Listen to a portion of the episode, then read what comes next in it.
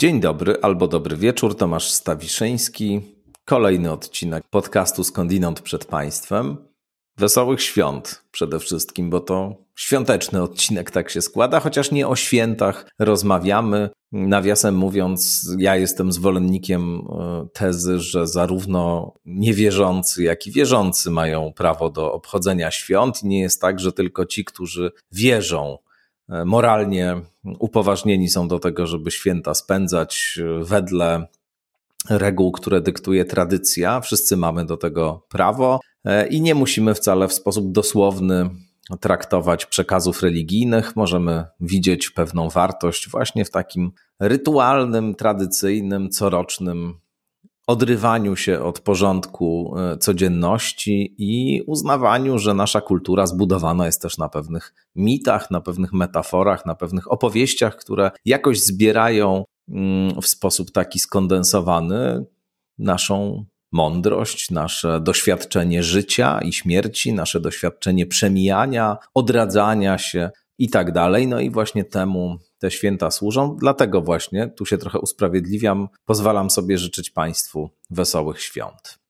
Temat, jak powiedziałem, nieświąteczny, ale chyba dotyczący nas wszystkich. Dzisiaj Państwa i moim gościem będzie Eliza Michalik, znana Państwu zapewne publicystka, dziennikarka, jedna z takich najbardziej wyrazistych postaci polskiej publicznej debaty. A będziemy rozmawiali właśnie o stanie debaty publicznej, o tym, jak różne spory wewnątrz jednego środowiska i wewnątrz środowisk zwaśnionych wyglądają, dlaczego mamy tak ogromny problem, żeby się dogadać ze sobą, nie tylko ludzie o poglądach lewicowo-liberalnych z ludźmi o poglądach prawicowych czy konserwatywnych, ale także ludzie o poglądach e, lewicowo-liberalnych z ludźmi o poglądach lewicowo-liberalnych. Jeśli Państwo mają dostęp do mediów społecznościowych, no to znacie te przetaczające się nieustannie, krwiożercze mniej lub bardziej dyskusje, nagonki, głosy pełne oburzenia, zarzucanie sobie nieustanne tego, że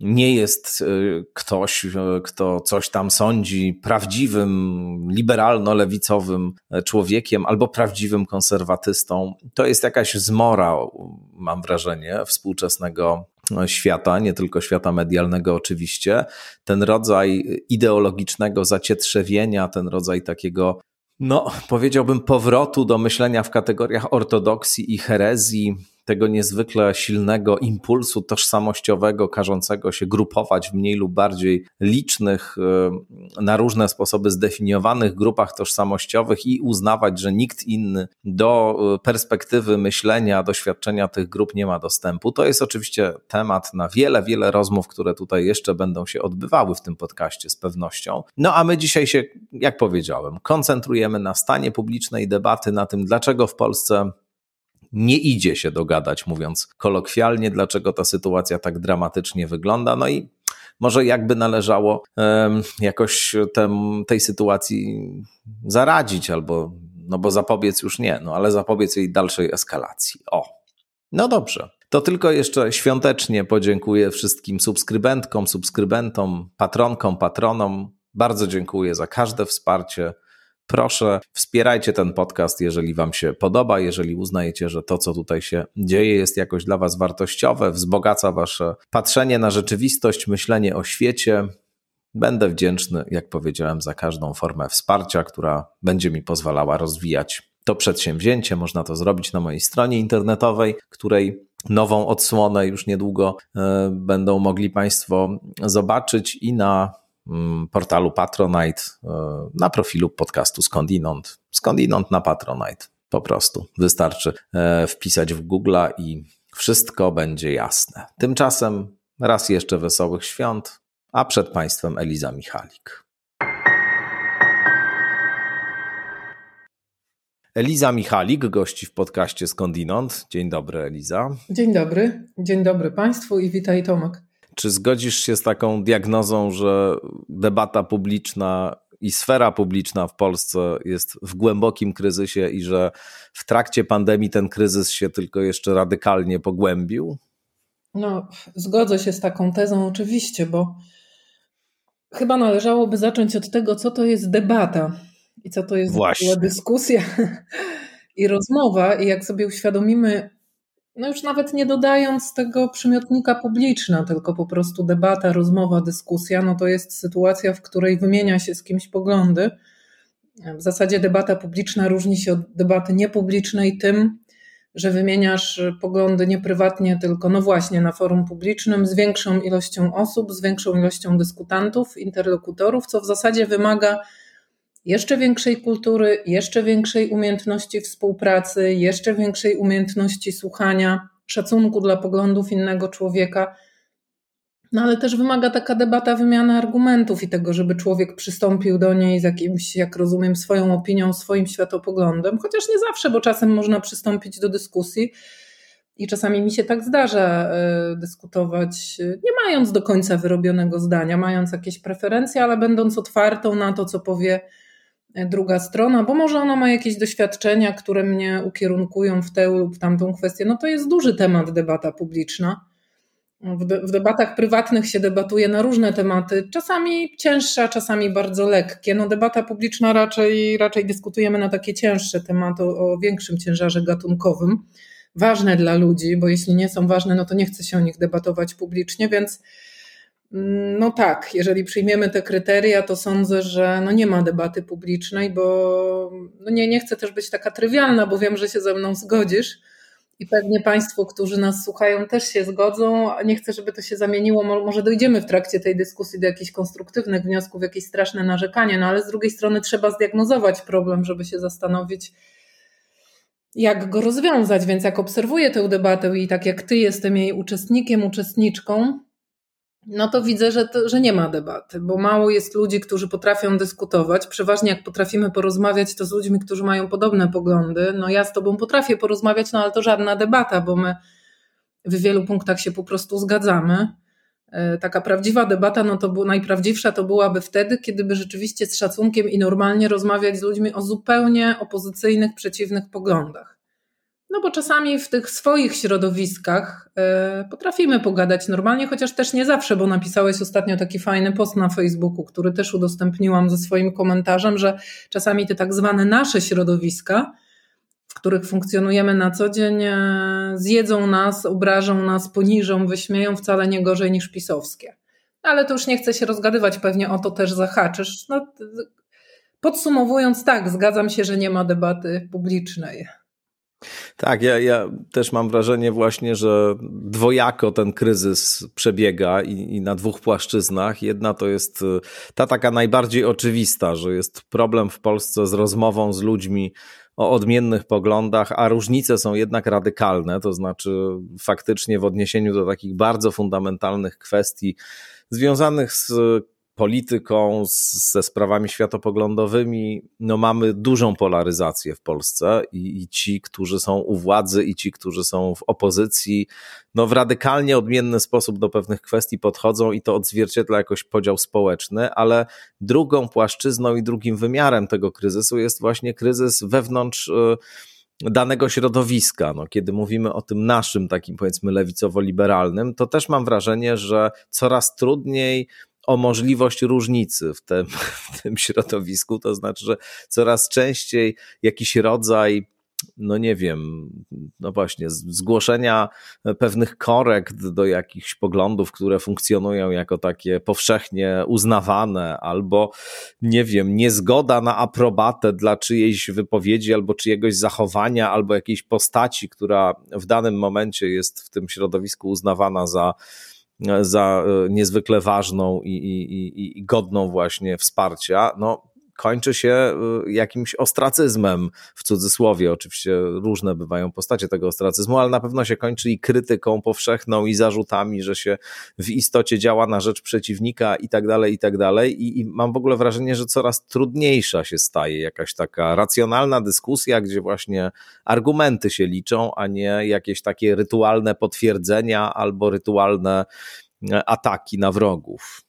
No to to, co ty mówisz, no to jest wojna, bo to rzeczywiście opisałeś, nie wiem czy świadomie, czy nieświadomie, reguły wojny. No i teraz trzeba by ustalić, bo może dlatego nie ma tej debaty, tak próbuję teraz się zabawić w adwokatkę diabła, takie zupełnie ćwiczenie umysłowe, ale może dlatego nie ma tej debaty, że mamy wojnę. No, inne obowiązują reguły życia publicznego w czasie wojny czy w czasie pokoju, i to jest słuszne. Jeżeli jesteśmy w stanie wojny, no to faktycznie często jest tak, wiesz, napadł nas wróg, e, musimy się bronić, nasze życie, majątek, zdrowie, wszystko jest zagrożone, i wtedy faktycznie nie ma miejsca Wiesz, Niemcy budują obozy koncentracyjne i tak dalej, posługując się metaforą mm. historyczną, i nie ma miejsca tutaj faktycznie na dwójkę filozofów, która sobie usiądzie i powie: No skąd te obozy? Co? No to tu trzeba po prostu działać, albo jesteś, wiesz, z nami, albo przeciwko nam.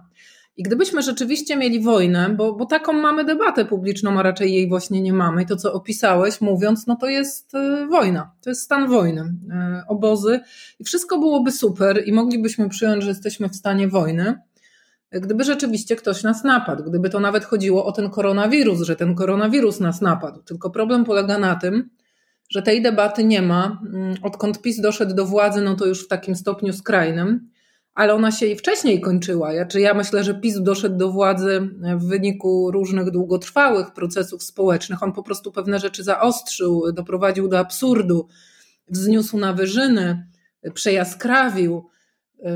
No już tak, tak nam je podsunął przed nos, że my nie możemy ich nie zauważyć ale jak teraz na spokojnie się cofam i obserwuję polskie życie publiczne, to widzę, że pewne zjawiska, które doprowadziły do tej retoryki wojennej, która no tu nie ma zastosowania, bo nas nikt nie napadł, my walczymy sami ze sobą, no to te zjawiska się nasiliły dużo wcześniej, lata wcześniej, przed dojściem do władzy PiSu, niestety.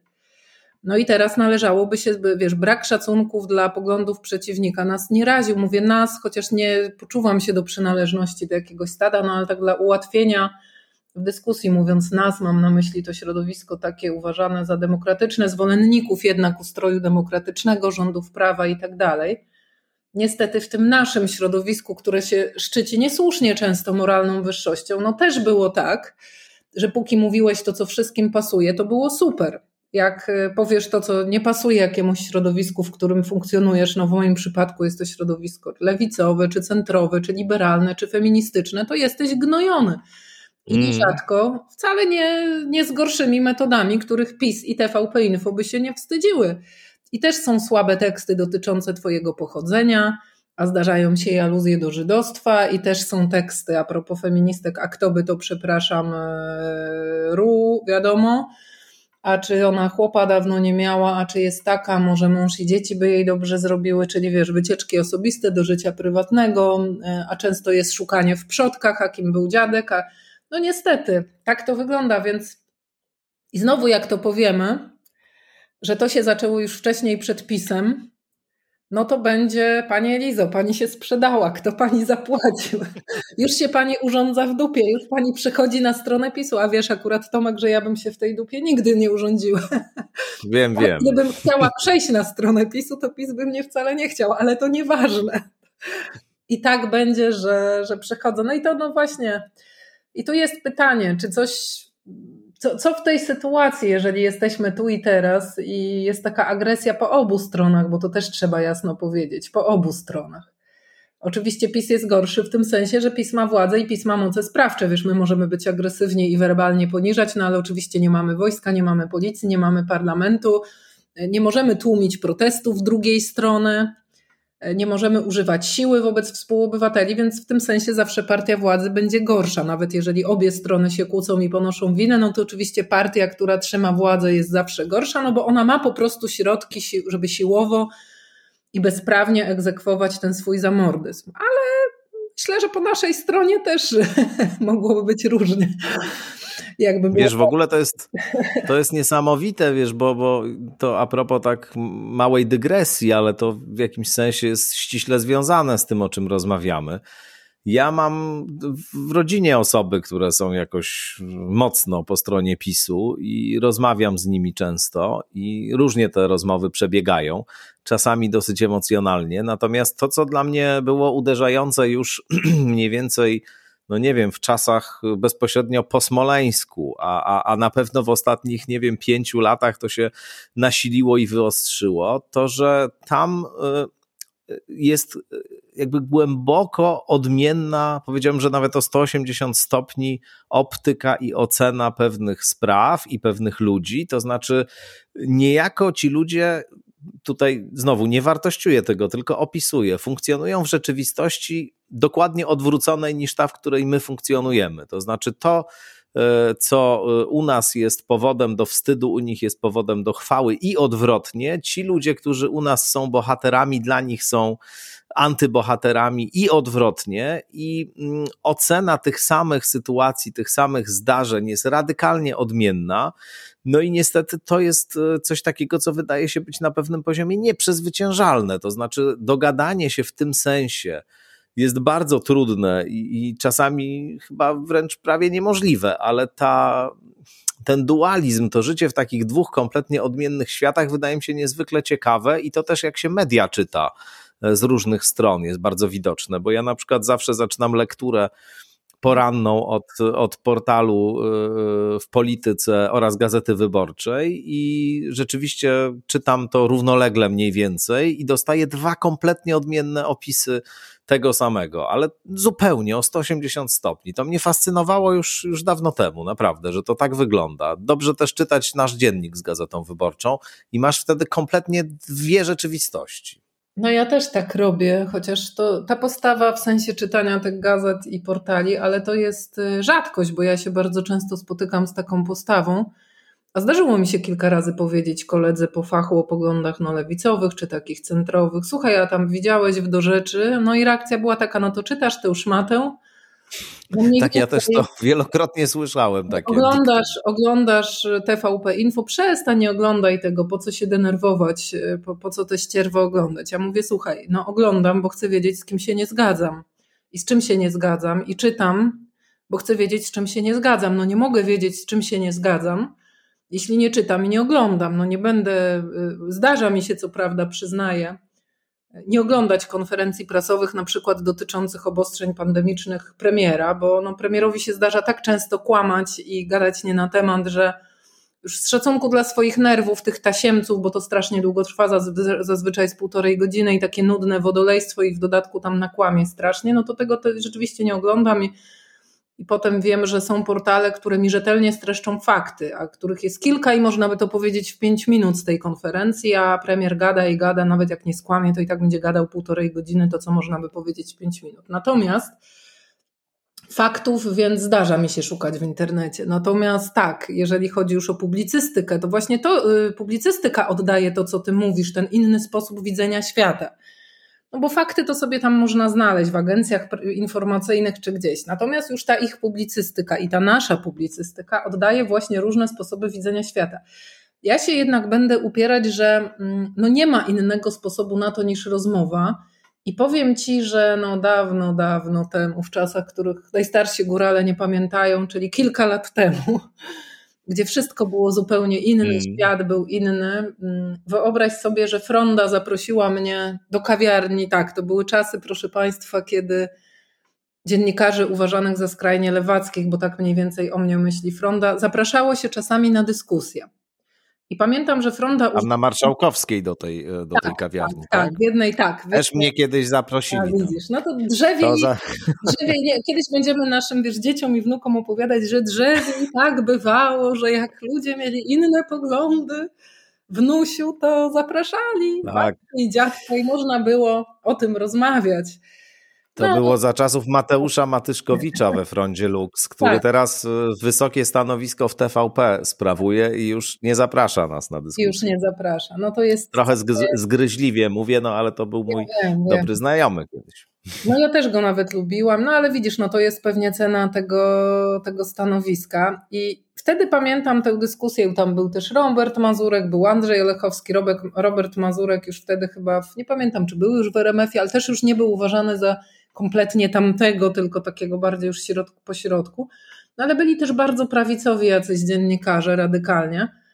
E, no i przyszli ludzie, bo to były dyskusje z udziałem publiczności. No i była taka część, gdzie mówili paneliści, czyli my, a potem część pytań od publiczności, dyskusji z publicznością i ja się bałam, że to będzie strasznie trudne. Bałam się trochę tam pójść, chociaż nie boję się dyskutować i uważam, że tak jak kiedyś Cholubek powiedział, czy ja mogę brzydko powiedzieć tutaj w Twoim programie, Proszę bardzo. nie bój się, to nie będzie strasznie brzydko, ale trochę brzydko. Jak Holubek jemu się to przypisuje. Kiedyś powiedział, że jak dupa jest od strania, tak aktor jest od grania. Tak ja uważam, że jak dupa jest od strania, tak publicysta jest od dyskutowania. Ja, ogóle, hmm. ja to uważam za część swojej pracy, dyskusje z ludźmi o innych poglądach i dlatego ja na ogół przyjmuję zaproszenia nawet do mediów prawicowych i w tej chwili też bym poszła i do mediów nawet ryzykowych i do telewizji Republika, no do TVP Info chyba nie już, tylko też dlatego, że wiem, że tam już nie będzie mm, warunków do dyskusji, do debaty nawet minimalnych, więc to po prostu nie ma sensu, ale gdybym wiedziała, że będą minimalne warunki do debaty, to ja bym Tomek poszła wszędzie.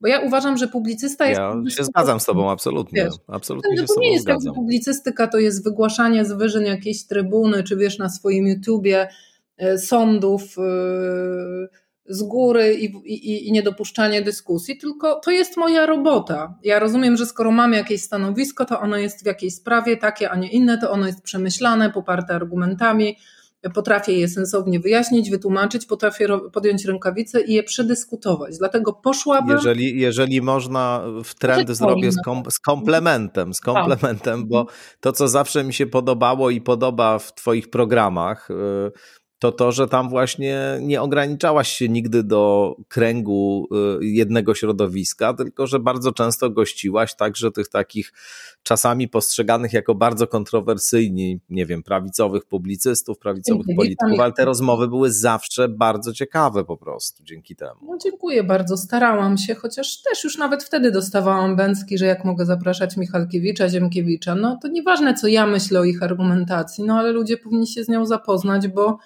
bo ich zdanie podziela wielu Polaków. E, I jeżeli choć jedna osoba obejrzy taki program, czy dyskusję z Michalkiewiczem, czy Ziemkiewiczem, czy z kim innym i, i sobie tam przemyśli te argumenty jednej czy drugiej strony, no to już jest, no dla mnie na tym polega moja robota. Ale wracając do tej frondy, bo coś chcę powiedzieć. Kiedy przyszła pora na debatę z publicznością wtedy w tej frondowej dyskusji, której się bałam, bo się spodziewałam agresji. Muszę powiedzieć, że agresji nie było, bo to jest, było takie może lekkie podenerwowanie ze strony tych ludzi. To byli w większości tacy katolicy, jak sądziłam po wypowiedziach, i oczywiście nie podzielający moich poglądów ale agresji nie było i to też mnie zmusza do refleksji, że dygresja, musisz mnie pilnować, bo wpadam w dygresję, że moim zdaniem ludzie są bardziej agresywni. Ja mam to samo, więc to będę A. słaby w pilnowaniu. No ludzie, moim zdaniem ludzie są dużo bardziej agresywni w internecie, natomiast ci sami ludzie spotkani na żywo nie podejdą do ciebie, nie powiedzą ci w oczy tyle wacka suko, tylko okazuje się wtedy, że potrafią z tobą normalnie gadać. No i tam właśnie tak było, że pamiętam, że wstał taki pan bardzo prawicowy, bardzo zdenerwowany, później się jakaś tam pani też starsza wypowiadała i powiedzieli, że mają coś, pytanie do Elizy Michalik i zaatakowali mnie od razu aborcją, o której ja zresztą nie mówiłam w tej dyskusji. Powiedzieli, no tak, ale pani tutaj uważa, że aborcja coś, a pani w ogóle kiedyś była prawicowa, a teraz pani uważa, że te aborcje. Ja wtedy, słuchaj, tak bardzo spokojnie, tej pani pamiętam, odpowiadałam. Z takim dużym szacunkiem powiedziałam coś w tym stylu, że mm, wie pani co, bardzo się cieszę, że mnie pani pyta o tę aborcję, tylko zanim na to odpowiem, to chcę powiedzieć o takim swoim wrażeniu. Otóż mam takie wrażenie, że tak jak tu siedzimy na tej sali, z panią również y, mamy pewnie wrażenie, że się bardzo różnimy, to mam wrażenie, że z obywatelskiego punktu widzenia nie różnimy się aż tak bardzo. Mianowicie obie jesteśmy obywatelkami tego kraju. E, jest kilka tematów, e, które budzą emocje i które nas różnią, właśnie typu aborcja, typu Smoleńsk pewnie, czy tam był zamach, czy nie było zamachu, coś tam jeszcze. No, to są takie tematy odświętne, które fajnie się porusza gdzieś tam przy wódce, u cioci na imieninach, na świętach i tak dalej, ale zgodzi się chyba pani, że mm, większość tematów nas nie różni jako obywatelek tego kraju. Na przykład obie tu mieszkamy, w związku z tym obie jak wychodzimy z domu, to chcemy mieć na przykład równy chodnik, wyremontowaną drogę. Jeżeli pani ma wnuki, a ja mam dzieci, to chcemy, żeby te wnuki czy dzieci chodziły do fajnego przedszkola, najlepiej państwowego i niedrogiego. Jeżeli pani córka zajdzie w ciążę, to pani chce, albo ja zajdę w ciążę, to chcemy mieć opiekę medyczną, najlepiej też psychologiczną. Jeżeli jesteśmy chore, to chcemy mieć dobrą opiekę w szpitalu. I tak jakby się dobrze zastanowić, naprawdę dobrze, to mimo różnic poglądów takich światopoglądowych, to w gruncie rzeczy pewnie na 100 poglądów 95 nas łączy, a różni nas tylko kilka. Na przykład stosunek do aborcji smoleńska i tam może jeszcze ze dwóch, trzech, trzech innych rzeczy. Do ojca ryzyka być może. I tak naprawdę politycy te kilka tematów, jeżeli na 100 tematów różni nas 5, to politycy te 5 będą grzać. I z pani strony, i z mojej strony politycy. A dlaczego? Dlatego, że jak nas rozgrzeją i sprawią, że się pokłócimy, to my polecimy i zagłosujemy na nich. A ja bym na przykład, tak takiej powiedziałam, pani zaproponowała, żebyśmy my, jako obywatelki, jako kobiety, po prostu odsunęły na razie, na dziś, aborcję, Smoleńsk, ryzyka i trzy różne rzeczy. I na przykład, czy jest Pani sobie w stanie wyobrazić sytuację, że ze mną z Elizą Michalik, pewnie Pani tutaj przyszła nie znosząc mnie, czy byłaby Pani w stanie, tak jak teraz Pani na mnie patrzy i tak jak teraz Pani słyszy, jak ja mówię, czy byłaby Pani w stanie tu w tej kawiarni wypić ze mną kawę i pogadać? I na przykład pogadać o tym, co zrobić, żeby mieć te równe chodniki, co zrobić, żeby były darmowe przedszkola, co zrobić, żebyśmy mieli normalne umowy o pracę co zrobić, żeby ludzi nie traktowano jak śmieci w dużych korporacjach? E, I tak dalej, i tak dalej. A jak już to wszystko uzgodnimy, jak już będziemy mieć zajebisty kraj, w którym mamy super warunki pracy, super emerytury, zarobki, dobre drogi, to wtedy siądziemy, napijemy się budki i się tak zajebiście pokłócimy o Smoleńsk o aborcję, że pani buty spadną. Co pani nad? Słuchaj, sala się... Jaka była odpowiedź? No, słuchaj, sala się zaczęła śmiać i bić brawo, ci prawicowcy, rozumiesz? Mm. I ta starsza pani odpowiedziała mi, wie pani co, pani Elizo? Ja nigdy tak o tym nie myślałam. Tak, ja, ja, jak, jak teraz na panią patrzę, to ja mogę z panią się napić kawy i pogadać, bo też mi się wydaje, że może byśmy się trochę dogadały. No na pewno nie co do aborcji, ale chyba byśmy się dogadały. Ja mówię, no widzi pani, bo jak patrzę na politykę, to mam właśnie wrażenie, że oni podgrzewają te dwa, trzy tematy, a dzięki temu zapominamy o tym, że 95% spraw nas łączy niezależnie od tego, czy mamy poglądy prawicowe czy lewicowe. I widzisz, i ci ludzie wtedy na tej sali, ci frondowi, i nikt nie miał na to argumentu.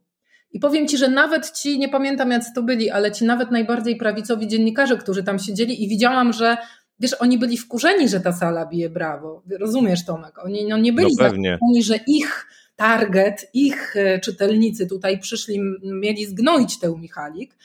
A tutaj babka mówi, że się z nią zgadza i ludzie biją brawo i mówią, że tak ale oni też nie mieli argumentu i widać było, że strasznie chcieli coś powiedzieć i naskoczyć na mnie i słuchaj, i nie mieli za co. I dlatego ja myślę po tamtym doświadczeniu, które do dziś pamiętam, to ja myślę, że dałoby się dogadać, skoro trzeba umożliwić ludziom, bo wiesz, wtedy była stworzona na tym spotkaniu taka jednak wspólna przestrzeń, gdzie my się mogliśmy zobaczyć. Moje teksty już by nie miały takiej siły oddziaływania, bo ta kobieta dopiero zmiękła, kiedy zobaczyła mnie na żywo. I kiedy usłyszała, co ja mówię, ona wiesz, tylko czytając moje teksty gdzieś, czy widząc na YouTubie, czy w sieci, to ona tak by nie, nie, nie czuła się blisko mnie, bo ona tak się poczuła blisko mnie. Zobaczyła żywą dziewczynę normalną, która coś mówi, która się przejmuje i nagle sobie mnie tak uczłowieczyła. Zobaczyła, że ja nie jestem tą straszną Elizą Michalik, tą feministką, nie, tylko normalną dziewczyną, która może ma inne zdanie co do aborcji, ale generalnie można z nią pogadać. I też, I też tu mi się wydaje, już kończąc, y, że to jest problem, że ja sądzę, że to jest jednak wina polityków. Znaczy, nas ludzi gdzieś też tam już w tej chwili po drodze, ale od nich się zaczęło, że oni nam celowo tak nas odgradzają od siebie w przestrzeni publicznej, tak dbają, żebyśmy my się w ogóle już nawet osobiście ze sobą nie zetknęli, tylko żeby te dwa światy były takie ogrodzone, no bo to odgrodzenie powoduje poczucie izolacji. No nie jesteś w stanie pogadać z kimś, na kogo plujesz od pięciu lat, tak? Bo to już sobie w umyśle wytwarzasz obraz tego człowieka jako jakiegoś degenerata, nie jesteś potem w stanie w ogóle spojrzeć na niego obiektywnie, że to jest normalny człowiek, taki jak ty. Skończyłam. Wiesz, no myślę, że oczywiście politycy to jest jedno i na tym się zbija kapitał polityczny, że się właśnie maluje tą stronę przeciwną i zwolenników strony przeciwnej w jak najczarniejszych barwach, no bo to jest świetna metoda na mobilizowanie swojego elektoratu i przedstawianie się właśnie jako jedyny zbawca czy zbawczyni, którzy którzy uratują e, świat przed tymi strasznymi ludźmi, którzy, którzy są ich konkurentami. No ale druga sprawa to są już takie zupełnie, można powiedzieć, niezależne mm, procesy kulturowo-cywilizacyjno-technologiczne, które to wspierają, czyli rozwój mediów społecznościowych, w których w ogóle ten poziom takiego domykania się we własnych y, bańkach i, i odgradzania się całkowitego od y, poglądów y, innego rodzaju. No i taka radykalizacja rozemocjonowanie, etc., to są, to są zjawiska, które są na porządku dziennym.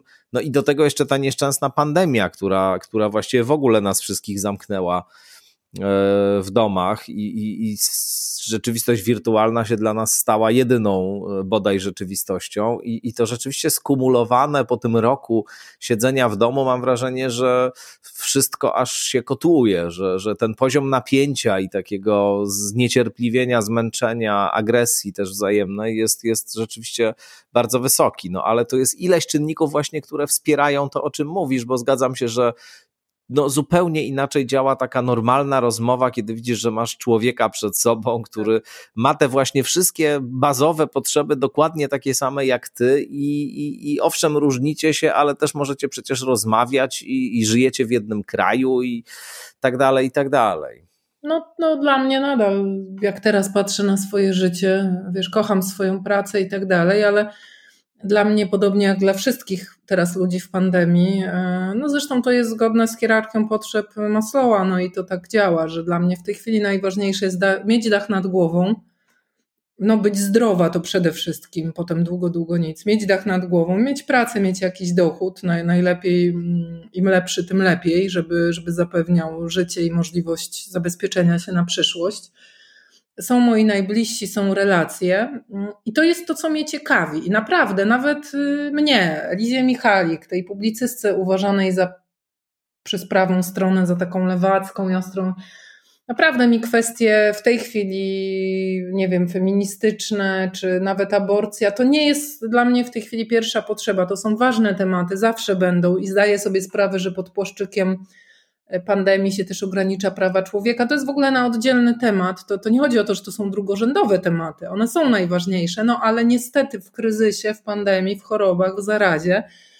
e, to działa tak, że więcej nas łączy i dzieli w tym sensie, że czy jesteś po prawej, czy po lewej, to chcesz po prostu żyć, chcesz mieszkać, chcesz się utrzymać, chcesz zabezpieczyć byt swojej rodzinie, swoim bliskim, zadbać o starszych rodziców o dzieciaki, martwisz się co u przyjaciół. I ja myślę, że naprawdę więcej nas łączy. I właśnie to jest taki paradoks, że ludzie, sądzę, nie tak często zdają sobie z tego sprawę i pozwalają tym politykom i czasami tym publicystom takim też agresywnym, no jak patrzę na TVP Info, no to jednak makabra, tak siebie dzielić, bo jakby tak chwilę przystanąć i pomyśleć, co naprawdę dla mnie jest w tej chwili ważne. Nie to, co mi mówią w telewizji, że jest ważne, tylko to, co jest dla mnie ważne – no to by się okazało, że w sumie mamy strasznie podobne te lęki, potrzeby, oczekiwania, pragnienia.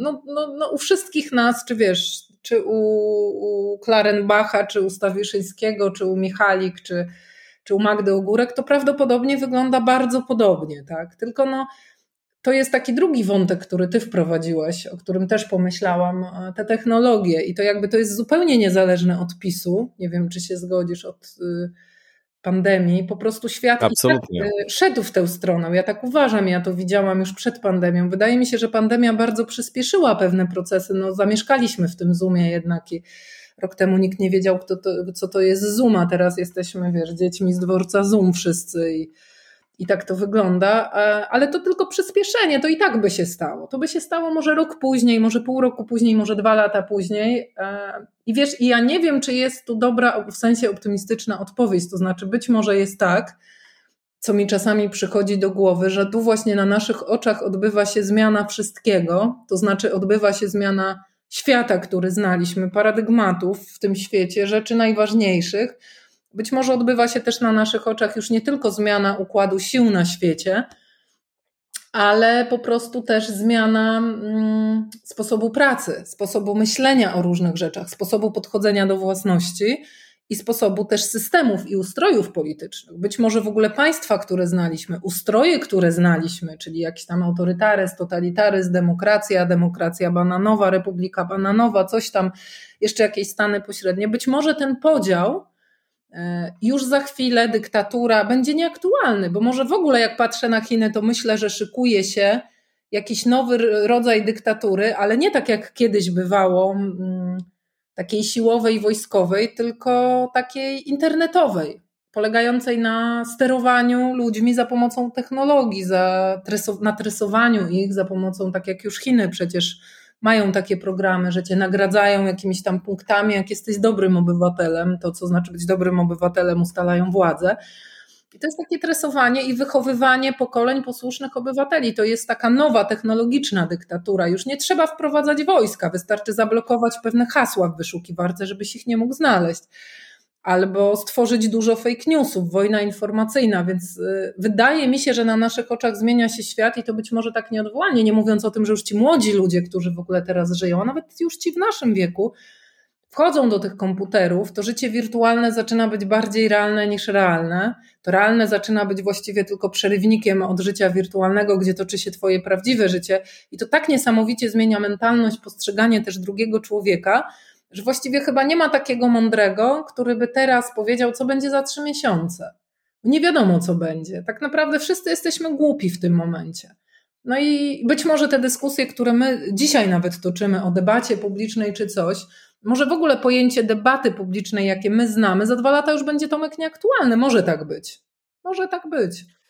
Może, może, wiesz, bo tu jest y, jeden też istotny element, y, który y, moim zdaniem, na który należy zwrócić wyjątkową uwagę, mianowicie okoliczność, i o tym już wiele napisano, między innymi niedawno w Polsce się ta słynna książka ukazała o kapitalizmie inwigilacji mhm. Szoszany Zubow takiej badaczki z Harvardu, która się właśnie wszystkimi tymi przemianami technologicznymi zajmuje, ale wiesz, debata publiczna w zasadzie stuprocentowo przeniosła się do internetu. E, no, oczywiście jeszcze jakieś tradycyjne media w niej biorą udział, ale w gruncie rzeczy, jeśli też chcesz jakoś uczestniczyć na bieżąco, w różnych e, dyskusjach, debatach, które się wydarzają, też w jakimś sensie w tym wszystkim uczestniczyć, no to musisz mieć e, konta na mediach społecznościowych, bo inaczej jak cię nie ma na Facebooku, to cię w ogóle nie ma generalnie. Natomiast, natomiast to jest przecież sfera, która jest niemal stuprocentowo skomercjalizowana i właścicielami tej debaty publicznej w tym sensie, przynajmniej pola czy medium, w obrębie którego ona się rozgrywa, są te wielkie korporacje. No i teraz z czymś takim mamy do czynienia po raz pierwszy, no bo, no bo w zasadzie e, sytuacja jest w tej chwili taka, że to wielkie firmy mogą decydować o tym, czy dane poglądy, czy dane osoby będą e, funkcjonowały w tej debacie publicznej, czy, czy zostaną całkowicie uciszone i, i ich, ich głos zostanie całkowicie zamilczany. Spotkały, spotkał taki los e, kilku propagatorów intensywnych teorii spiskowych. Alexa Jonesa przede wszystkim, takiego amerykańskiego eksperta od teorii spiskowych, który został całkowicie wycięty ze wszystkiego. To znaczy, zostało mu jakieś lokalne radio w Stanach Zjednoczonych, a facet był międzynarodową gwiazdą, miał miliony subskrybentów. Nawet PayPal go odciął, więc on nie może już od ludzi, którzy go tam popierają, przyjmować pieniędzy i tak dalej, i tak dalej. I nie ma od tego żadnej możliwości odwołania. W przypadku Jonesa, no wiadomo, zasłużył to, tak jak w przypadku Trumpa, też raczej e, ten konkretna, ta konkretna decyzja była uzasadniona, rozumiemy to uzasadnienie, przynajmniej ja je rozumiem, no ale nie chciałbym żyć w takim świecie, w którym mm, to te wielkie firmy dyktują, e, kto istnieje, a kto nie istnieje, czyje poglądy mogą być e, głoszone, a czyje nie. Tylko już się obawiam, że żyjemy w takim świecie, to prawda. Ja powiem Ci, że miałam do tych przypadków, nawet do Trumpa, stosunek mieszany. No, to jest w ogóle trudna kwestia, którą. No tak, ja również, tak, tak, oczywiście. No, to jest w ogóle, to jest trudna kwestia, taka kwestia z czasów nowożytnych, tych współczesnych, którą będzie trzeba oglądać, rozwiązać. No ale te kwestie są trudne, też nie ma się co użalać, bo mm, jeżeli chodzi o wolność słowa, która dziś wydaje się wielu na przykład e, ludziom o nastawieniu prodemokratycznym oczywista, znaczy wielu ludziom wydaje się oczywiste, że pewien dyskomfort albo to, że pewni ludzie będą głosić szykujące czy wulgarne poglądy, czy obrażać cudze uczucia, to jest cena, którą po prostu trzeba płacić za wolność słowa, za możliwość ludzi do mówienia tego, co myślą w sposób taki, jaki potrafią to wyrazić, nawet jeśli on jest prostacki, czasem wulgarny. E, nikomu się to nie podoba, ale to jest po prostu cena, którą trzeba zapłacić za wolność słowa. I tak w skrócie, bardzo upraszczając, taki pogląd dominuje w cywilizowanym świecie, ale wielu wydaje się, że to jest oczywisty pogląd i że zawsze tak było. Otóż to nieprawda. Nawet w Stanach Zjednoczonych Sąd Najwyższy, które ma moim zdaniem chyba najlepsze na świecie orzeczenia dotyczące wolności słowa, bardzo mądre i tam nawet konserwatywni sędziowie jakoś bardzo mądrze orzekają, w taki bardzo wyważony sposób, biorąc pod uwagę wszystkie racje. Przez wiele lat sędziowie w cywilizowanych krajach na całym świecie prowadzili debaty, dyskusje i na salach sądowych i toczyły się debaty publiczne, w które ludzie byli bardzo zaangażowani, dotyczące właśnie tego, co jest większą nadrzędną wartością. Czy wolność słowa rozumiana y, jako mówienie ludzi, y, no, y, mówienie przez ludzi tego, co myślą, w sposób, jaki uważają za słuszne, nawet jeśli to kogoś razi czy rani, a czasami zwłaszcza, kiedy to kogoś razi czy rani, bo to jest, uważając, że to jest ferment debaty publicznej, wymiany myśli, idei i opinii, który jest w ogóle krwiobiegiem, tlenem nowoczesnego społeczeństwa i bez którego nie jest możliwy postęp, wzrastanie, bez ścierania się rozmaitych opinii. Ja się z tym zgadzam, to jest mój pogląd.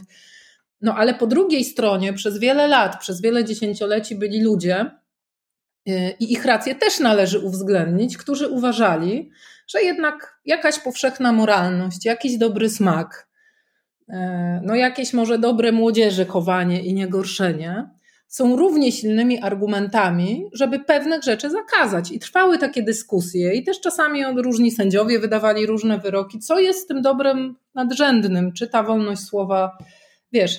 I teraz, przechodząc jakby do tych naszych um, teraźniejszych dylematów, myślę, że dokładnie te dylematy, o których rozmawiamy, przed nami jest jeszcze takie ich, e, no właśnie, rozstrzyganie, jak to jest na przykład z tymi debatami w internecie i zakazywaniem pewnych wypowiedzi. Myślę, że my będziemy także musieli rozstrzygnąć inną, co prawda, kwestię niż rozstrzygali, rozstrzygali nasi przodkowie, ale będziemy musieli rozstrzygnąć. Co jest wartością nadrzędną? Czy wartością nadrzędną jest wolność słowa e, różnych, nawet podejrzanych postaci, nawet takich, które sieją dezinformację, czy na przykład zakazywanie tym ludziom wypowiedzi i wykluczanie ich z życia publicznego, no bo oni niewątpliwie wyrządzają szkody, bo oni są liderami opinii, mają miliony obserwujących, są słuchani i mówienie przez nich kłamstw może być szkodliwe dla zdrowia publicznego, może mieć nawet wymiar finansowy i szkodliwy w wymiarze państwowym w ogóle. To są poważne rzeczy. Oni mogą wyrządzić rzeczywiście poważne szkody. Ja rozumiem pokusę, żeby ich wykluczać, ale może metodą nie powinno być wykluczanie. Może państwa powinny się odpiórkować od wariatów, nawet zamożnych milionerów, którzy się zawsze trafią i będą siać dezinformację. Może państwa powinny wzmocnić instytucje państwowe walczące z dezinformacją, stworzyć lepsze, zlecić programistom napisanie lepszych programów wyłapujących takie kłamstwa blokujących, ale nie całą osobę i wszystko, co ona może powiedzieć w przyszłości kiedykolwiek, tylko to konkretne kłamstwo, tego konkretnego fake newsa. Może należy się zastanowić, czy e, państwa i politycy nie powinni od siebie więcej wymagać, bo jednak wykluczanie kogoś na, na zawsze albo na bardzo długo z debaty to jest pewne pójście na łatwiznę. To znaczy, ja jako premier niczego od siebie nie wymagam, mój kraj nie jest w stanie skutecznie walczyć z dezinformacją. Wywiad i, i kontrwywiad nie są i różne inne służby nie są w stanie skutecznie blokować czegoś tak banalnego w dzisiejszej rzeczywistości jak fake newsy. Mm, nie są w stanie w żaden sposób wpływać na te osoby, chociażby poprzez wysokie grzywny. No, puściłeś człowieku fake newsa, nawet jak jesteś milionerem, to damy ci taką grzywnę za tego fake newsa, że ci buty spadną i wyskoczysz z połowy majątku. A blogerem sobie zostań, miej sobie miliony obserwujących. Ale jak wiesz, zapłacisz 50 milionów dolarów grzywny, to ci się odechce puszczać kolejnego fake newsa. No może to jest droga, no bo takie wykluczanie a priori, że no puściłeś babola, e, a my cię wykluczamy, to jest strasznie autorytarne. To jest, wiesz, jak to jest dzisiaj, wykluczają gościa za coś niby słusznego, ale też nie wiem, czy ta kara nie jest za bardzo dolegliwa. A jutro wykluczą kogoś całkiem w porządku, bo ktoś zapłaci, żeby go wykluczyć. E, bo ktoś będzie no tak, tak. To, to jest. Dokładnie. To jest niebezpieczne. Jest, wiesz, tu jest, nie?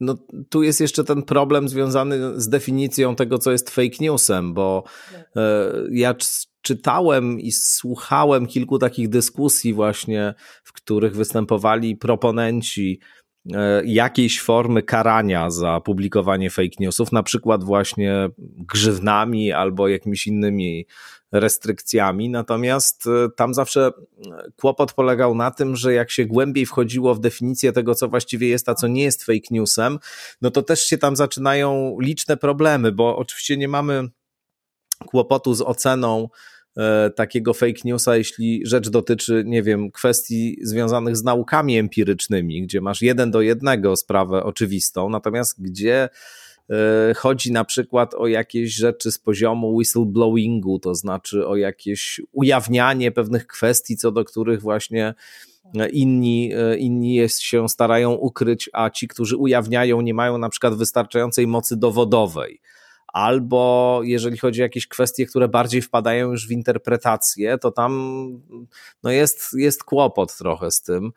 Ja się zastanawiam nad taką propozycją, e, która też pada w, tym, w tej puli rozmaitych rozwiązań się pojawia, takich, żeby w momencie, kiedy coś takiego się, żeby była, e, krótko mówiąc, czytelna droga odwoławcza od tego rodzaju decyzji. To znaczy, żeby Twoje prawa jako osoby, która e, funkcjonuje w przestrzeni internetowej i tam produkuje jakieś treści, czy wypuszcza jakieś informacje, żeby, żeby, żeby ta podmiotowość Twoja była w jakimś sensie zabezpieczana przepisami niezależnymi od e, E, wielkich korporacji i ich woli, tylko żeby, żebyś mogła innymi słowy odwołać się od rozmaitych decyzji, żeby to nie te korporacje ostatecznie podejmowały taką decyzję, czy ty tam zostajesz, czy nie zostajesz, tylko na przykład niezależne sądy, które ocenią taką wypowiedź, czy, czy ocenią twoją działalność i wtedy ewentualnie podejmą decyzję.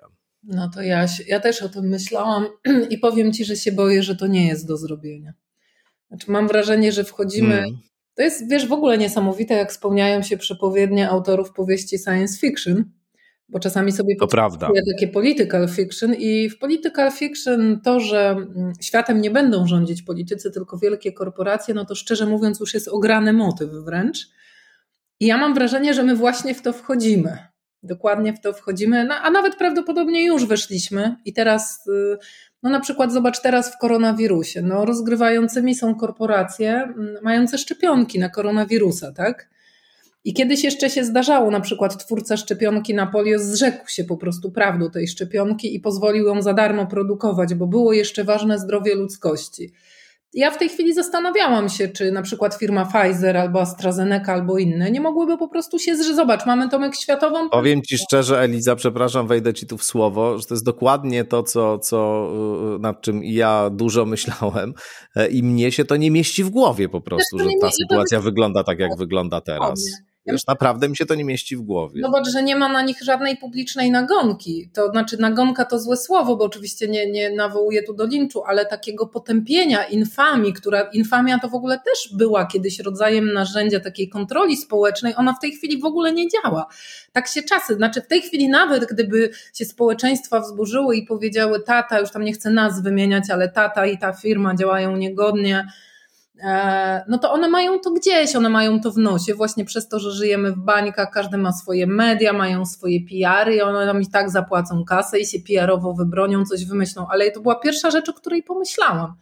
Jak to możliwe, że w sytuacji globalnej pandemii, gdzie wszystko stoi, gdzie ludzie za chwilę będzie, eksperci mówią, ja to czytam, że najgorsze walnięcie będzie wcale nie teraz, za 2-3 lata. Może być wielki głód, może być kolejna wojna światowa. Ludzie będą jeść tynk ze ścian. Nawet te Chiny, które tak produkują, może nie będą miały komu sprzedawać nawet. To może być taka sytuacja, o której dziś w ogóle sobie nie wyobrażamy, która po prostu zmiecie ludzi z powierzchni Ziemi. Jeżeli nie tak faktycznie, fizycznie, to, to, to po prostu finansowo, no, no nie masz pieniędzy, to nie żyjesz tak naprawdę we współczesnym świecie. Wszystko wymaga pieniędzy. I mi się, ja często o tym myślę i to się po prostu Tomek nie mieści w głowie. Nie mieści się w głowie, że jedna czy druga firma nie uwolni tego patentu i po prostu nie powie, wszyscy to produkujcie. Przecież te wszystkie problemy ze szczepieniami, te wszystkie lockdowny, które się będą ciągnąć cholera wie jak długo, mogłyby się skończyć w ciągu miesiąca. Gdyby uwolniono ten patent i gdyby nie jedna firma, że nazwy nie wymienię, produkowała najlepszą szczepionkę, tylko wszyscy by ją produkowali, bo po prostu udostępniliby skład i sposób produkcji i, i, i sprzedawali za grosze albo nie wiem, no sprzedawać jakoś pewnie trzeba, bo za darmo jej nie produkują, ale po kosztach po prostu rząd, rządom wszystkich państw na świecie chcecie, macie, kupujcie, szczepcie. Czy nawet ta Polska. Tylko dodam, że, że AstraZeneca sprzedaje to po kosztach, to znaczy oni, oni rzeczywiście sprzedają po, po kosztach produkcji, nie zarabiają na tym, dzięki temu ta szczepionka jest tańsza, no ale cała ta absurdalna kampania propagandowa przeciwko e, tej tak. szczepionce rozpętana, już zresztą przycichło to, no bo nie ma żadnych dowodów na, na, na jakiekolwiek ale problemy z tą szczepionką. Prawda? Oczywiście, no to też miała prawdopodobnie takie źródła. Właśnie, i też się można zastanawiać, czy przypadek, czy konkurencja jakaś zadziałała, bo może za, za dobrze się zaczynała sprzedawać. I dla mnie, wiesz, jest nieprawdopodobne, że my jeszcze może będziemy mieli pół roku czy rok lockdown, tylko dlatego, że jedna korporacja e, musi się nachapać. No inna sprawa, jak oni są durni, jak oni po prostu nie myślą, że oni się nie nachapią, bo wiesz, bo nawet jak ty zarobisz dużo kasy, to nie żyjesz e, w kosmosie, żyjesz wśród ludzi. I myślę sobie, cóż tej firmie po tej wielkiej kasie, jak dookoła będą zgliszcza, tak? Jak zrujnują po prostu świat swoją chciwością i wszyscy dookoła będą biedni i będą jedli tynk ze ścian, bo szczepienie zamiast trwać miesiąc, jak mogło trwać, gdyby szczepionka była powszechnie dostępna, patent na nią uwolniony, będzie trwało półtora roku jaki będzie olbrzymi kryzys gospodarczy, może wojny. Ale nie, oni o tym nie myślą, oni po prostu, no, chciwość, podłość ludzka, głupota ludzka, taka, wiesz, dążenie do krótkotrwałego zysku jest po prostu dla mnie nieprawdopodobna, ale kiedyś może byłby jeszcze rodzaj społecznego nacisku. Ja nie wiem na przykład, dlaczego wszyscy premierzy, nie wiem, krajów Unii Europejskiej czy prezydent Stanów Zjednoczonych nie zbiorą się i nie zaapelują o uwolnienie tego patentu. Dlaczego nie ma czegoś takiego, że jest na przykład jakiś szczyt światowy, a niech się i w Zoomie odbędzie i dlaczego ci wszyscy przywódcy nie powiedzą, my jako przywódcy apelujemy, przecież to byłby tak olbrzymi nacisk, że oni nawet, żeby wizerunkowo nie paść, no musieliby to zrobić, choćby zgrzytając zęba, ale nie, ale już pewnie są jakieś układziki, już ktoś od kogoś tam ma jakieś coś i już tego nie zrobią, bo już, wiesz, rączka rączkę myje. Przerażające to jest Tomek dla mnie i po prostu myślę sobie, że no nie chcę, że też, żeby wyszło, że tu jakoś marudza, ale no jest, jest ciężko rzeczywiście nam wszystkim i to jest dla mnie, to jest, ja wciąż w to nie mogę uwierzyć, że no jest taka sytuacja, że my będziemy... No ja podobnie, ja się całkowicie z tobą zgadzam. Że my, wiesz, że my będziemy mieli lockdown przez kolejny rok, bo tak, bo, bo tak, bo po prostu, bo ktoś jest chciwy, głupi i krótkowzroczny. A, no, Są jakieś plany, żeby, żeby te szczepionki były też produkowane w różnych innych miejscach. W Polsce mają być przepakowywane, o ile się nie mylę. No ale to tam jakoś e, na ile się rozwija, to, to nie wiem. Ale jakbyś dał recepturę, to po prostu i w Polsce by, no, mamy wspaniałe firmy farmaceutyczne. Wspaniałe, one by to wyprodukowały. Przecież jakbyś dał skład i substancje, e, no to Wiesz, to jest, to, jest, to jest znane, to znaczy ta technologia jest, jest dosyć dobrze znana i, i to jak ta szczepionka, jaką ma strukturę, ta mRNA i, i też ta wektorowa, to, to nie, ma, nie ma żadnego problemu, wszyscy to wiedzą, natomiast no, problemem właśnie są te absurdalne przepisy i też to, że no nie wiem, w tej sytuacji, która jest rzeczywiście sytuacją bezprecedensową e, na skalę świata całego, no nie ma takiej woli, żeby to powinno zostać w ogóle uruchomione natychmiast, natychmiast wiesz, to o czym tak. mówimy. No. no. no ale to no. niestety... Dlatego powiem Ci, że jak śledzę te różne doniesienia, bo to jest ważne, przecież są naukowcy, którzy w ogóle mówią, że mamy pozamiatane i że kilka, za kilkanaście lat już jest po planecie. Mam nadzieję, że oni się jednak mylą, ale, ale są i takie przerażające perspektywy. No ja nie jestem dobrej myśli, jeśli chodzi o los planety, ale też przetrwanie naszego gatunku, bo mm, no po prostu jak obserwuję nasze zachowanie jako gatunku, wiesz, są wspaniali ludzie oczywiście i ja i ty, Znamy wspaniałych ludzi, myślących, solidarnych, wrażliwych, ale no jednak nasze zachowania jako gatunku są przerażające. Żaden inny gatunek na Ziemi nie niszczy tak sam siebie, nie walczy sam ze sobą. Mam wrażenie, że przedstawiciele żadnych, żadnej innej grupy ssaków nie traktują tak się nawzajem, w, jak, w jaki sposób ludzie przerażająco traktują siebie, jak są gotowi skazywać się na śmierć, na cierpienie, jak nie są ze sobą solidarni, to jest, słuchaj, to jest po prostu straszne. Kiedyś przechodziłam parkiem i widziałam, e, i nagle mnie zdumiało, że strasznie kraczą nade mną te wrony szare. To było takie nawet dość przerażające przez moment, jak z filmu ptaki, tak dość nisko latały nad głową i krakały. Jak patrzę, co się dzieje w ogóle, że te ptaki są takie agresywne. Wiesz, co się działo? W trawie leżała chora, jakaś taka, czy ranna, czy chora wrona. I te trzy czy cztery ptaki krążyły, usiłując mnie przestraszyć, przestraszyć przychodzących ludzi, pilnowały, tego chorego ptaka. Mnie to nawet wzruszyło na swój hmm, sposób. Jak ja to po prostu, hmm. one nie odleciały. Pomyślałam sobie, gdyby leżał człowiek, to by go okradli. Może to straszne, ale tak pomyślałam, gdyby zasłab człowiek, mm. drogi zegarek, kaszmirowy płaszcz i drogą skórzaną aktówkę, to nie byłoby tak, że zebrała się trójka, czwórka ludzi i go pilnują, podłożyli mu coś pod głowę, nie dość, żeby mu było wygodnie, żeby się nie zadławił wymiocinami, to jeszcze pilnujemy go zanim przyjedzie pogotowie, bo człowiek jest kosztownie ubrany, żeby go nikt nie okradł. Nie, okradliby go i poszli i pewnie nikt by nie weszł pogotowia. No, jest, no, to, jest to możliwy scenariusz, no może by nie było tak źle jednak. Ty wierzysz, że znalazłby się dobry Samarytanin, ale wiesz dobrze, że jest to możliwy scenariusz, a te ptaki po prostu, słuchaj, tak walczyły e, o tego swojego, z tego swojego stada, że to naprawdę było wzruszające i ja sobie wtedy pomyślałam, no, w stadzie ludzi jest inaczej. W stadzie ludzi zdarzają się odruchy piękne i być może no, zdarzyłby się człowiek, który by pomógł i tak też bywa, bywa, bywa bohatersko i cudownie. No ale niestety 50-50. Jest też możliwość, żeby okradli, jeszcze dali w łeb i poszli. No a u zwierzę, zwierzaków jakoś nie, tak? Więc myślę sobie, cholera jasna, co z nami nie tak, wiesz? Co z nami nie tak? Ach, przypomniała mi się akurat anegdota, którą Karl Gustav Jung kiedyś opowiadał. Aha.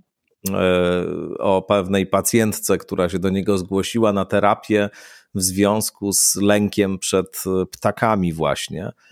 E, mówiła, że ilekroć e, wychodzi na zewnątrz gdzieś do ogrodu, to, to się boi, że ją ptaki zaatakują, że te ptaki ją atakują w ogóle i coś jest nie tak z nią i z tymi ptakami.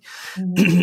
No i oni tam przez rok chyba, czy dwa lata się spotykali na bardzo głębokiej e, psychoterapii. Jung mówi, że w zasadzie już wszystko z nią omówił, dzieciństwo, nie dzieciństwo, sny. No, miał wrażenie, że już dotarli do takiego właściwie kresu w tej całej terapeutycznej pracy, no bo nic tam nie można było jakoś więcej znaleźć u niej, a ten lęk przed ptakami się cały czas utrzymywał, no i w pewnym momencie e, ona do niego kiedyś przyszła i ponieważ był bardzo ładny dzień, to Jung zaproponował, żeby sesję odbyli w ogrodzie, no i mówi, cóż, kiedy tylko wyszliśmy do ogrodu, natychmiast zaatakowały ją ptaki.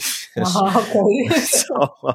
bardzo zabawna, e, zabawna anegdota w kontekście no, myślenia o psychice i o realności różnych e, psychicznych doświadczeń.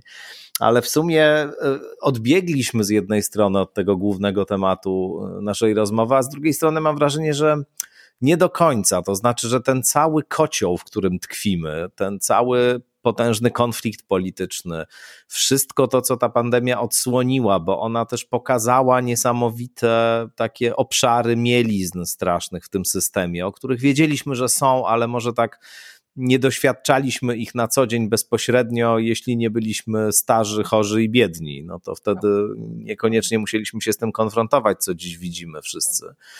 E, i że do tego ten radykalny konflikt polityczny, ta wojna e, kulturowa, zerwanie tego kompromisu tak zwanego aborcyjnego, lęk e, przed tym, co będzie, lęk o, o najbliższych, o, o swoje zdrowie, życie, też to, że, przepraszam, Także to, że część ludzi no, już straciła pracę, a, a, a znaczna część się też boi, że straci w przyszłości.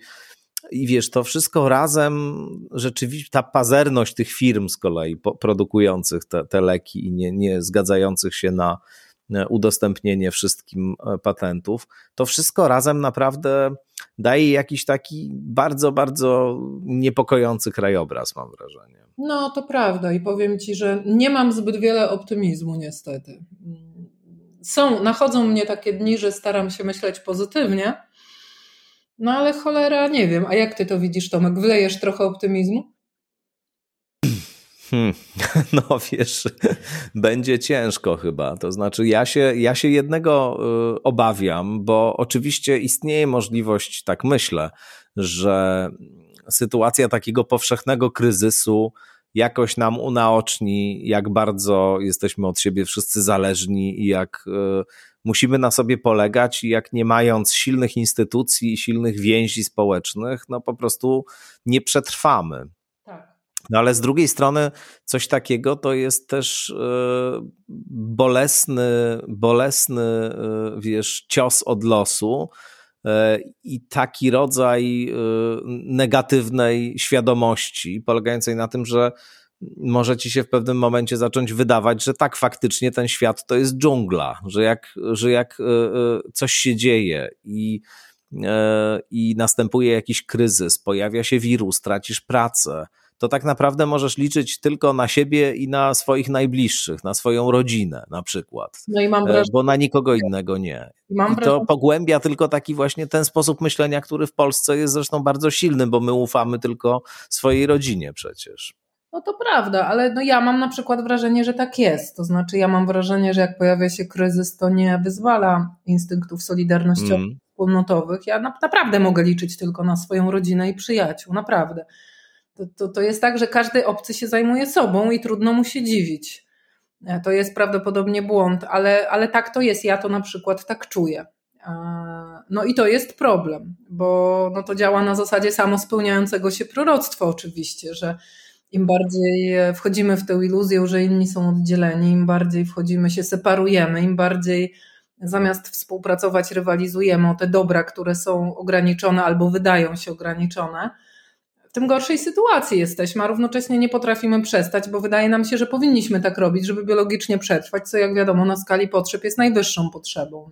Mieszkanie, sen, y, jedzenie. Dopiero potem, jak to mamy, to myślimy o tożsamości, czy o rozwoju, czy o spełnianiu jakichś potrzeb wyższego rzędu. No więc y, tak, no lepiej niech ta pandemia się skończy, bo nie dałabym sobie teraz uciąć ręki, że wyjdziemy z tego obronną ręką. Mam wrażenie, że, że może nigdy tak nie było. Jak sobie przypominamy wojny czy zarazy, no to no na wojnach też byli spekulanci. No też była sytuacja, że bez mrugnięcia okiem chłopi brali diamenty za buchenek chleba i, i nic im tam nie zadzwoniło, że może jednak e, to bardzo złe postępowanie, żerowanie na, na tym, że jest wojna, tak? I sprzedawanie jajek czy kilograma cukru za bezcen i, i doprowadzanie ludzi do, do bankructw i wyzbywania się na przykład cennych majątek rodzin, majątków, y, pamiątek rodzinnych po to, żeby dostać 12 jajek. Ale tak było, więc być może mm, to nie jest też kwestia naszej epoki, może zawsze tak było.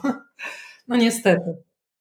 To prawda, to prawda, to, nie, to niewykluczone. A powiedz jeszcze tak na koniec, y, jak już się bawimy trochę w futurologię, to jak sądzisz, y, na ile ta sytuacja y, pandemiczna i to, co tutaj się dzieje, i sposób, w jaki ta ekipa rządząca sobie z koronawirusem radzi, bądź też nie radzi raczej, no bo wyniki mamy jedne z najgorszych w Europie. Przodujemy i w zgonach, i w liczbie zakażeń dziennych, i w, i w współczynniku zakaźności to na ile, jak sądzisz, y, przemodeluje to polską scenę polityczną, na ile to będzie jakiś rodzaj takiego, takiego czynnika, który faktycznie odwróci tę dobrą passę PiSu, a może nic takiego właśnie się nie stanie i może oni na tym tylko jeszcze zyskają. Jak, jak to widzisz?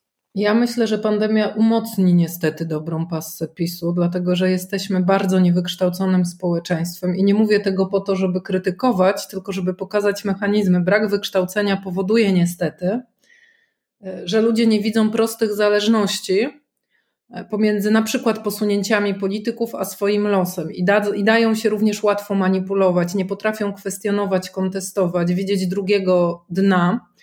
E, są bardzo łatwymi celami, obiektami manipulacji. Więc gdybym ja miała obstawiać, to bym obstawiała, że najbliższe lata po pandemii to będzie raj dla populistów. Nie wiem, czy konkretnie dla PiSu, bo być może jednak zapłacą za pandemię, chociaż to też zależy, jak wybrną PR-owo, bo PiS jest akurat bardzo sprawnie PR-owo i niewykluczone, że choć pewnie nam wydaje się to absurdalne, to PiS zdoła przekonać za pomocą mediów, jak wiesz, narodowych, ale też tych e, e, mediów regionalnych kupionych teraz przez PKN Orlen, zdoła przekonać opinię publiczną, że to wszystko wina opozycji, a, a w najgorszym wypadku po prostu, że tak było na świecie, nikt sobie nie poradził z pandemią, więc oni tu nic nie mogli i może tak być. I ja myślę, że bieda, że kryzys, który niewątpliwie nadchodzi, e, plus te białoruskie standardy polityczne, które też się już materializują, spowoduje, że populiści będą mieli raj, ponieważ e, ludzie nie będą mieli czasu zajmować się weryfikowaniem, a nie umiejętności, a nie wiedzy niezbędnej, żeby weryfikować wypowiedzi, bajki opowiadane przez polityków, a równocześnie będą strasznie łasi na każdą kasę od państwa. I nie będzie ich obchodziło, że państwo się zadłuża, czy kogoś tam okrada, czy nawet ich samych okrada, żeby im wypłacić jakiś zasiłek, tylko po prostu, że każdy polityk, kto wyjdzie i powie, dam ci tysiąc plus czy coś, no to właściwie ma już e, wybory w kieszeni i nawet nie będzie musiał ich fałszować. I tego się boję że niestety już wcześniej byliśmy społeczeństwem mało wyedukowanym, mało skłonnym do takiego rozsądnego myślenia, a teraz jak jeszcze dojdzie do tego bieda e, i takie każdy sobie rzepkę skrobie i to o czym ty mówiłeś, że świat jest miejscem walki, gdzie musisz zabrać bliźniemu, żeby mieć, plus ci politycy wyjdą i zaczną krzanić głodne kawałki i rozdawać pieniądze, choćby nam samym wcześniej ukradzione, to to nieważne, to ludzie się na to nabiorą. Bardzo się tego boję, trudno mi sobie wyobrazić, E, że naród, który się nabrał na PiS i nadal PiS ma około 30% poparcia, mimo naprawdę szokujących rzeczy. Znaczy, PiS zrobił tak szokujące rzeczy, że właściwie musiał by tę przysłowiową zakonnicę na pasach przyjechać na ulicę, albo ją w ogóle torturować, żeby teraz stracić poparcie. Bo już nic gorszego właściwie nie może zrobić. To, co najgorsze, już zrobił i nic. I jak było 30%, to jest 30%. Więc nie jestem optymistką, bardzo Państwa przepraszam, bo chyba strasznie mm, dzisiaj jestem pesymistyczna, ale no, staram się być po prostu realistką i tak to widzę. No cóż, e, nie tchnęliśmy optymizmu e, w Państwa serca, ale nie od tego jesteśmy przecież, tylko od tego, żeby tak oceniać rzeczywistość, jak ją widzimy. Zobaczymy, jak będzie. Zapraszam z góry jeszcze do kolejnych rozmów skądinąd, Eliza, także będziemy wracali i takie update'y może robili tej sytuacji i tych diagnoz, które tutaj postawiliśmy. Tymczasem bardzo Ci dziękuję serdecznie za to spotkanie. Bardzo dziękuję Tobie i dziękuję Państwu, że nas Państwo wysłuchali. Mam nadzieję, coś dla siebie wyciągnęli z tej naszej rozmowy. Dzięki. Też mam taką nadzieję. No i zapraszam oczywiście do kolejnych odsłon podcastu Skądinąd. Do usłyszenia.